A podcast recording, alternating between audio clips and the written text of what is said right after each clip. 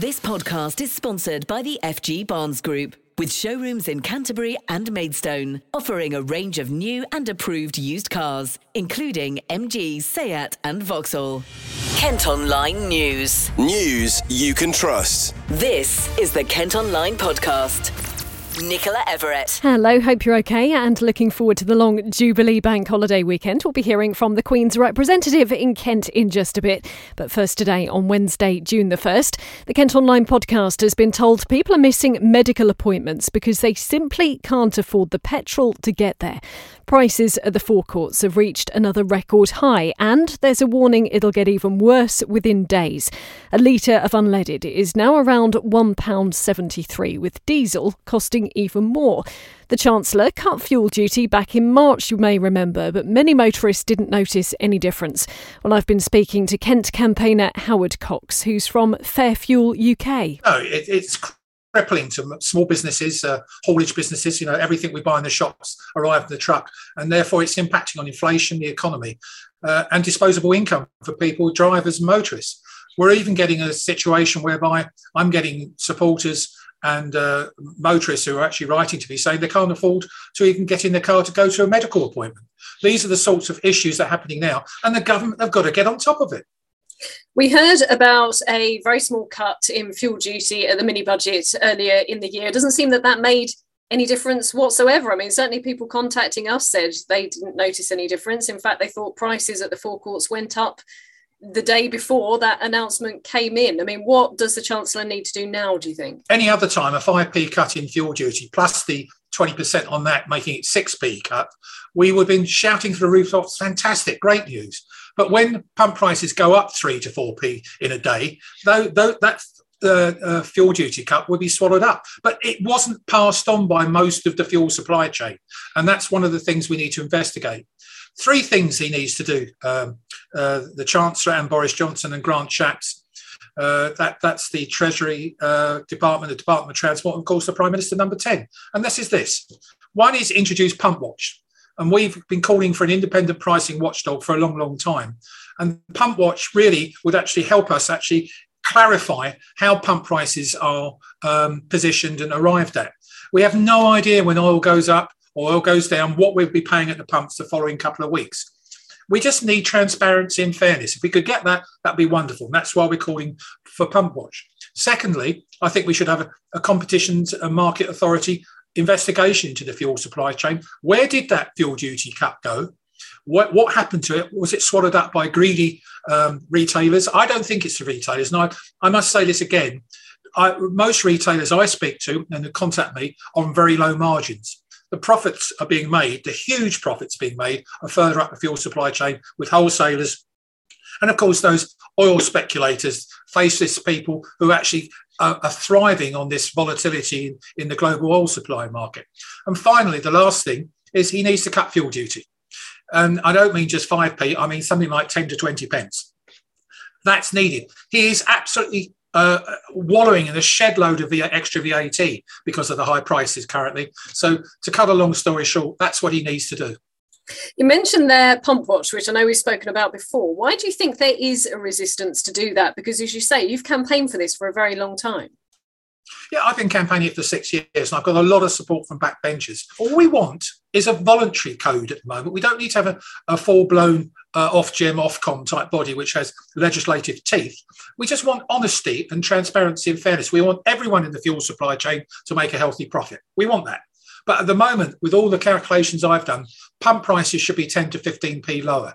And here's the thing why is diesel 9p cheaper in wholesale terms and yet 12p more at the pumps? That's, it doesn't make any than petrol. Uh, it just doesn't make any sense whatsoever. And those are the sorts of things we need to understand. There are 37 million drivers in this country. They don't have any consumer price protection whatsoever. And yet, this resource is vital to our economy and everyone's lives.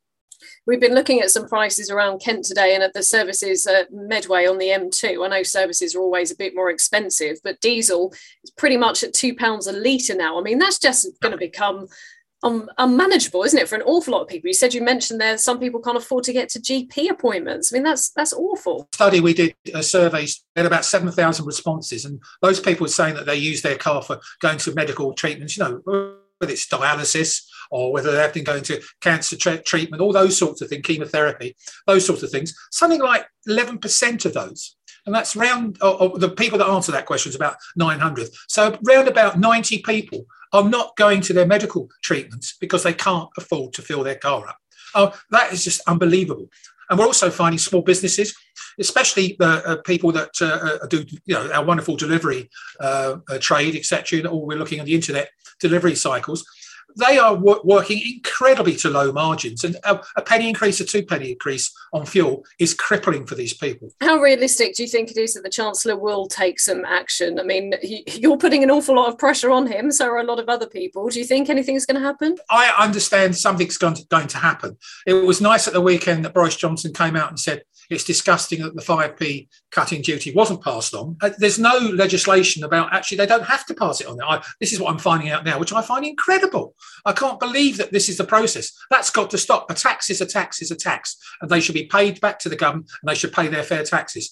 They've had a, a nice benefit of a 5p cut, 6p with the VAT. They don't have the extra p they don't have to pay back to the government.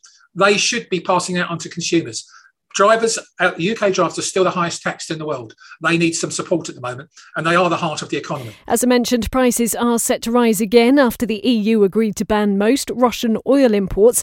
Our sister radio station KMFM has been asking in a Twitter poll today if you think fuel duty should be cut further. Unsurprisingly, perhaps 96% of you say yes. You can still vote in that poll and share your comments today via our socials. Kent Online News. A teenager's been detained after allegedly robbing a boy at knife point. The victim was riding a scooter along Darnley Road in Strood when someone flashed a knife before stealing the scooter. Officers stopped a 16 year old suspect at Rochester Station. He's been charged and is due in court. Elsewhere, two teenagers have been taken to hospital after a crash involving an e scooter and a car in Gillingham. One of the boys remains in a serious condition in hospital after it happened on Featherby Road yesterday morning. Crash investigators are appealing for dashcam or CCTV footage of what happened. The Home Office says it's begun issuing formal directions to asylum seekers who will be relocated to Rwanda. The first flight to the African nations expected to happen on the 14th of June. Ministers insist the controversial policy, which was announced in Kent earlier this year, will stamp out people smuggling to the UK. However, it's facing a series of legal challenges. Now, Kent's Police and Crime Commissioner is accusing the Met of trying to poach the county's best officers. As part of a major recruitment drive, the London Force is offering new officers a £5,000 incentive to join them. But Matthew Scott has called that selfish and says it puts pressure on Kent Police to fill the gap. Because the Met Police and the Mayor of London are failing to meet their recruitment targets under the Uplift programme, the 20,000 extra officers that the government are delivering, uh, they're seeking to take officers from other police forces with the promise of a welcome bonus. Um, I want police officers to be better paid. I've always campaigned for that. Uh, but this is a, a problem for us because they will take our experienced officers away at a time when we're trying to recruit more um, on the promise of, of, a payment. It, run, it causes a number of risks and concerns around uh, how we'll be able to get those numbers back in. And ultimately, it raises questions about oversight of the Metropolitan Police by the Mayor that they've been allowed to carry on with this problem. So I'm working with MPs and uh, will be lobbying government to try and make sure that we have a level playing field. The Met has dismissed his comments, instead, claiming it was taking bold steps to recruit a number of officers in the next 10 months. News on how police are struggling with the rising cost of living for you will be coming up a bit later in the podcast. This podcast is sponsored by the FG Barnes Group with showrooms in Canterbury and Maidstone, offering a range of new and approved used cars, including MG, Seat, and Vauxhall. Scammers have stolen around £8,000 from a pensioner in Swanley. The victim, who's in his 60s, was contacted by a man claiming to represent the Metropolitan Police and was instructed to withdraw large sums of cash to be collected by a courier in order to take fingerprints. Now, officers have released images of those believed to be involved. Anyone with information should contact the police. Elsewhere, CCTV has been released of a man officers are looking for after a shop worker was racially abused in Sevenoaks. The suspect is said to have become aggressive before being told to leave Tesco in Asia Way in Riverhead. You can see that picture by heading to the website. As promised, we've got news today that more than one in ten police officers are struggling to make ends meet, and it's according to the results of a survey seen by the Kent Online podcast. 130,000 members of the Police Federation were invited to take part at the end of last year, actually before the cost of living crisis really took hold. More than half also said their morale was low, up from just 48% the previous year. Neil Menny is from the Kent Police Federation and has been speaking to our reporter Laoise Gallagher. Every year, the Police Federation publish a national survey uh, into the pay and morale of police officers right across the country. And from that, they're able to um, deliver a force by force um, results, as it were. So we've got the national survey and we've also got the results uh, that in, impact our colleagues here in Kent. And the main thing that sort of stands out is the fact that obviously 13% of Kent police officers so they don't have enough money to cover the essentials. It's a trend we've kind of seen across the country in all walks of life. But for it to be happening to police officers who are our key workers, did this come as a shock to you, or, or were you kind of expecting it with the sort of current financial climate that we're in? No, unfortunately, it wasn't unexpected. Uh, we were very disappointed to receive uh, no pay rise at all uh, last year following the pandemic. And it was very disappointing that we've got an ind- independent police pay and review body that looks or should look at our pay and conditions to which we submit evidence along with others. But disappointingly, the Home Secretary wrote to that uh, body and basically hamstrung it so that it couldn't actually award us what it would find. So at the moment, uh, we need to have an independent pay body where the results of that are actually binding so that at least we get a fair amount of pay. And you're absolutely right, this is a difficult time for everybody. This isn't about us trying to differentiate from anyone else who's struggling. It is literally just seeking what we consider to be a fair pay award for, for our officers. That kind of leads me on to my next question, actually, which was, you know, not only did we have the 13% saying they couldn't afford the essentials, but actually almost half of officers saying they are worried about money. Do you think that's kind of just the case of rising cost of living making you know everyone a little bit more stressed about money in the future or do you think there is sort of a wider issue like we've seen hospital staff saying they're not paid enough is are key workers do you think underappreciated and, and they should be paid more yeah, I don't think police officers are alone, absolutely, and I can only speak for our officers, but it, it, does concern me. Kent isn't the cheapest county to live in, and obviously our officers they want to have families, they want to buy property, hopefully, and all those things. But I think we've not only was there not a pay rise the last time, but I think given the fact now that we're seeing all other costs escalate, you know, things like petrol and fuel for getting to and from work, because sometimes our officers have to travel a fair distance, um, shopping, rent, all of these things are having an impact uh, on, on our officers. And it's, it, it is a, a, endemic of a wider problem at the moment. But I'm afraid uh, we've been suffering with this for some time. So it didn't come as a to, to us as a surprise when we saw those results. And another thing I kind of wanted to touch on was the fact that 78% of respondents said that morale in Kent Police feels low right now do you think that does purely come from that sort of financial worry feeling underappreciated or is there sort of more at play there? I mean recently we've seen quite a damning report come out about the way kent police deal with certain elements of crimes like domestic abuse. There must be an immense sort of pressure on all levels of the police right now professionally as well not only you know that they're not being paid enough but there's there's a lot of pressure on them uh, with these articles coming out. There are a lot of pressures and you're quite right in what you say and when, when negative publicity and stories come out, quite horrendous stories about other police officers, not necessarily in this force, then uh, you know my colleagues do get affected by that. It does upset them because the vast majority are trying to do a good and professional job. But I think at the moment it's it's a number of factors that, that lead to officers feeling low, and we're still in a stage where we've got far more work than we have officers, and officer workload is an important one. So if you've got a lot of work on the go in what is already a stressful job, don't get me wrong, it's a great career, it's a fantastic job, but it does come with pressures and high workloads. And I think it's a number of different things that are probably eaten away to make officers feel a bit lower than they should do at the moment. Kent Online reports. There are calls for improvements to a stretch of road near Folkestone after a girl was seriously injured after being hit by a car. Maya McFadden was knocked out as she crossed Canterbury Road in Densole on her way home from school. The 11 year old spent five days in hospital with a collapsed lung, broken ribs, cuts, and bruises. Her parents want a crossing installed and speed restrictions put in place.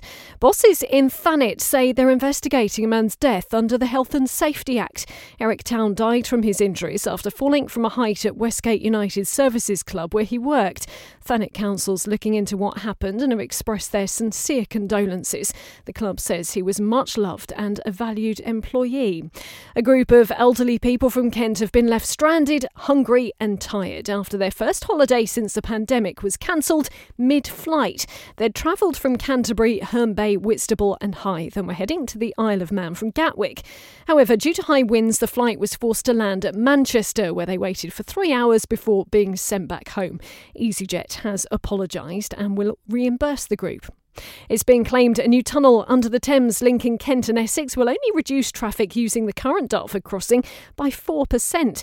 The £8.2 billion Lower Thames crossing from Gravesend to Tilbury has been designed to ease congestion, but an action group says traffic modelling shows just a small reduction and not the 22% promised back in 2018. A consultation into revised plans is currently taking place. Kent Online reports. Now, ahead of the long Jubilee weekend, we've been speaking to the Queen's representative in Kent. Lady Bella Colgrain is a Lord Lieutenant and carries out duties on Her Majesty's behalf.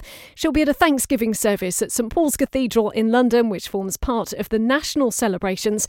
I've been speaking to her and started by asking how she was feeling ahead of the weekend. Oh gosh, I'm getting excited already. Um, and it looks like it's going to be a wonderfully sunny weekend as well, so which is fantastic. Um, there's going to be so many parties going on. Um, I think Kent is going to excel. I think we've got over 600 roads have been closed for street parties. Um, and I've got a really full weekend, which I, um, which is going to be fantastic. So, um, uh, starting with lighting a beacon. Um, I was saying today, as you mentioned, how many street parties there are, and I seem to be getting more and more press releases every single day about events that are going on. Do you think it's kind of it's ramped up hasn't it? And kent has suddenly realized actually this is a really big occasion. I mean it's something we're yeah. never ever going to see again. And it seems to i've got my bunting out put that out at the weekend. It seems the, the general the general mood has kind of lifted and everyone's looking forward to it. It's suddenly lifted. It really has. And as you said i don't think we will ever see a jubilee again. Not even i mean i have a um, three week old grandchild and I doubt if, if he will even see a jubilee in, in, in his lifetime. It's it's extraordinary to think that.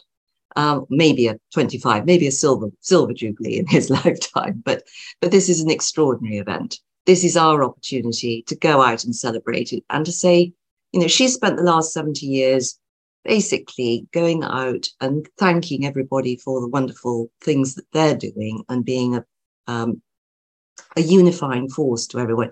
And this is our opportunity to say thank you to her for everything that she has done throughout her life. How do you think she will view that? Because it, it came across at the, the pageant the other day that she was at that perhaps she she doesn't take the the praise and the thing you know she's quite humble about that. And and she she does her service and and she doesn't complain about it. What do you think she will make of all the celebrations and us wanting to say thank you to her? Yeah as you say i don't i think she she thinks that she's just doing um a normal day's work i think. It's sort of um her her duty. She dedicated her her life to the to the service of this country when she was 21 and i think she doesn't really in, in her own private life go for much pomp and ceremony. So, um, but I think she'll recognise that it's you know how wonderful it is for everybody to be able to have a party, especially you know, we've come through a very difficult two years. Absolutely. And, and how does it feel to be the Queen's representative in Kent at this extraordinarily special time? I mean, you must be feel you must feel hugely honoured yourself as well. Goodness, I feel proud to be to be her representative. Um, and it's wonderful going around and seeing how much I'm welcomed as her representative. Um, everybody is, is, is thrilled to know that their work is being recognised in, in, in one way or another. Um, and it's been a huge honour to have been um, to, to be Her Majesty's representative. Um, I only took over as Lord Lieutenant two years ago, just over two years ago, so we were already into lockdown. But um, it's been, and sadly, um, I know that Her Majesty has been to Kent many times over the last 70 years, but of course not in the last in the last two years. So it hasn't been my my honour to welcome her to the to the, to the county. Um, but I know that the last time she came was actually to go to um, Royal British Legion Industries, um, which um, is, is was was was a a wonderful occasion. Elsewhere, a replica of the Crown Jewels is going on display in Rochester as part of Jubilee events in the town. They're going to be on show at Eastgate House on the High Street, along with flowers reflecting the bouquet from the Queen's coronation in 1953. The display will run until July. Meantime, an office block in Chatham has been transformed into a tribute for the Queen. Around 250 windows in Mountbatten House near the Pentagon Shopping Centre have been coloured purple or blacked out to create the image of the Queen's royal logo and the number 70. It'll be on display from tonight until next Thursday. The QE2 bridge linking Kent and Essex, which was opened by Her Majesty in 1991, has also been lit up. You can see pictures of it glowing red, white, and blue at Kent Online. Well, we've got details of loads of events happening in Kent and where beacons are being lit across the county. You can find details on interactive maps within the stories at Kent Online. One for after the Jubilee celebrations, and David Walliams is going to be coming to Bluewater. He'll be meeting fans and signing copies of his new children's book, The World's Worst Pets, at the shopping centre next Wednesday. The book features 10 stories about fictional creatures, including a magician's rabbit, a supersonic tortoise, and a monstrous goldfish. And finally, this is one of our most read stories today. A takeaway in Canterbury has come under fire after a customer complained over the size of their pizza. Reporter Joe Wright has a story for us. The pizza was meant to be 15 inches in width, but the customer got out their tape measure and uh, learned that it was in fact two inches shy of that and came in at 13 inches. Um, so unhappy, they took the matter up with Westgate Pizza, the delivery firm, um, and ended up getting a full refund for their purchase. Uh, but still unhappy, they voiced their frustration on Facebook um, and said that they expect if they order a 15 inch pizza, it should be 15 inches. Um, the post has ended up going viral um, and a split opinion with some people siding with the pizza shop, other people siding with the customer's complaint. Uh, but I've spoken with Westgate Pizza and staff there say it's horrible to see um, this complaint go so viral, and they've defended themselves, saying that any pizza which goes in the oven is going to end up shrinking in size somewhat. And they say this is regular for, for, for any pizza business. They they cook the pizza in a 15 inch pan, it then goes in the oven, and it comes out a little bit smaller than that. And then to make it stuffed crust, that then also slightly shrinks the size. So they say that the criticism is unfair and they offered a full refund and apologised. But it seems opinion is split on the matter. Thanks ever so much, Joe. Well, you can head to Kent Online to see pictures of the pizza being measured. Kent Online Sports. Cricket and Kent travel to Gloucestershire in the T20 Blast, still looking for their first win in the competition. The defending champions have suffered defeats to Somerset, Essex, and Sussex. Play gets underway in Bristol at 6:30 tonight. We will, of course, have details for you in breakfast bulletins on our sister radio station KMFM tomorrow morning. And in football, Gillingham are going to travel to take on Southend United as part of their pre season campaign. The match will be on July the 23rd, a week before the league season gets underway, when, of course, Gillingham will be playing in League Two. That's all from us for today. Thanks ever so much for listening. And don't forget, you can follow us on Facebook, Twitter, and Instagram. You can also get access to the ad free Kent Online premium site by subscribing. Just head to kentonline.co.uk forward slash subscribe. And watched it on the site today, you can find out about all of the people who were locked up in Kent over the past month. News you can trust. This is the Kent Online Podcast. This podcast is sponsored by the FG Barnes Group, with showrooms in Canterbury and Maidstone, offering a range of new and approved used cars, including MG, Seat, and Vauxhall.